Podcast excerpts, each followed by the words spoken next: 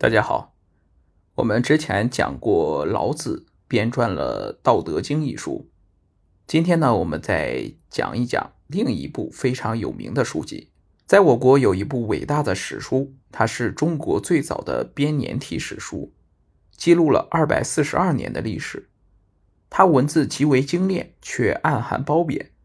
它就是由我国伟大的思想家、教育家孔子编撰的。被列为儒家典籍的《春秋》，《春秋》记载了自公元前七二二年到前四八一年的历史。它看似是一部鲁国史，其实包括了整个春秋时期的各国大事，对天下的大事也做了具体的记载。正因为如此，后来史学家便把这段时期叫做春秋时期。由于《春秋》是根据年份编写的，因此孔子将它命名为《春秋》。这是因为每一年都有春夏秋冬四季，用“春秋”二字便可以代表每一年。但是用“春秋”二字定为书名，并不是孔子的首创。据《左传》记载，在孔子修订《春秋》之前，鲁国早已有将书名命名为《春秋》的书了。孔子是春秋时期的鲁国人，他从小饱览群书，长大后编著了一些表达自己政治主张的书籍。孔子中年时就已经有了一些名气了。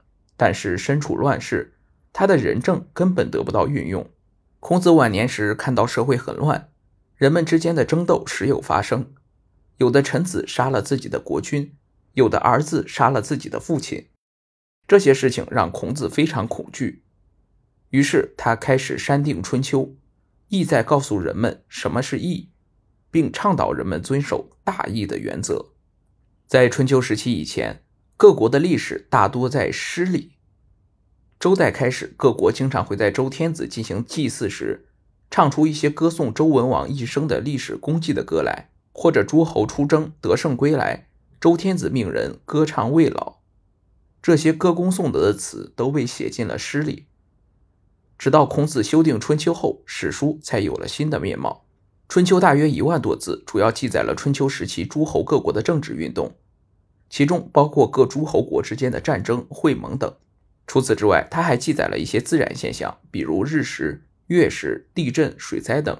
比如书中有一处准确地记叙了公元前六一一年哈雷彗星进入紫微环内的场景，这是世界史上关于彗星运行的最早记录。